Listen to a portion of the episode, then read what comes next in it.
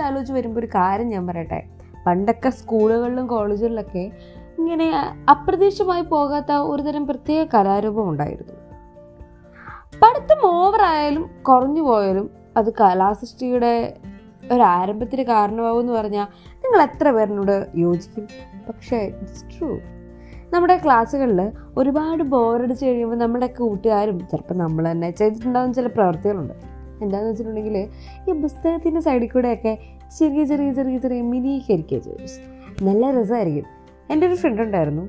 പുള്ളിക്കാരൻ ഏത് നേരം നോക്കിയാലും ക്ലാസ്സിൽ ബോറടിച്ചിട്ടുണ്ടെങ്കിൽ ഓൺ ദി സ്പോട്ടിൽ വരയും എഴുത്തങ്ങ് തുടങ്ങും. എഴുത്തെന്ന് പറഞ്ഞാൽ കാവ്യാത്മകമായ വലിയ ഖണ്ഡകാവ്യങ്ങളാണെന്നൊന്നും വിചാരിക്കരുത്.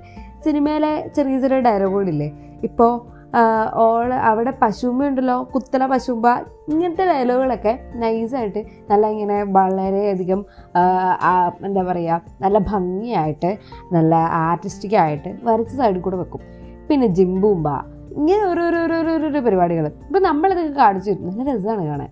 അതേപോലെ നിങ്ങളുടെ ക്ലാസ്സുകളിൽ ഉണ്ടാവും ഒരുപക്ഷെ നിങ്ങളെ അതിശയിപ്പിച്ച ചില കലാകാരന്മാർ അല്ലെങ്കിൽ ചിലപ്പോൾ നിങ്ങളുടെ തന്നെ ചില കലാവിരുദ്ധകൾ അപ്പോൾ അങ്ങനത്തെ കുറേ വിശേഷങ്ങൾ എന്തായാലും മിക്കവരുടെയും ജീവിതത്തിലുണ്ടാവും.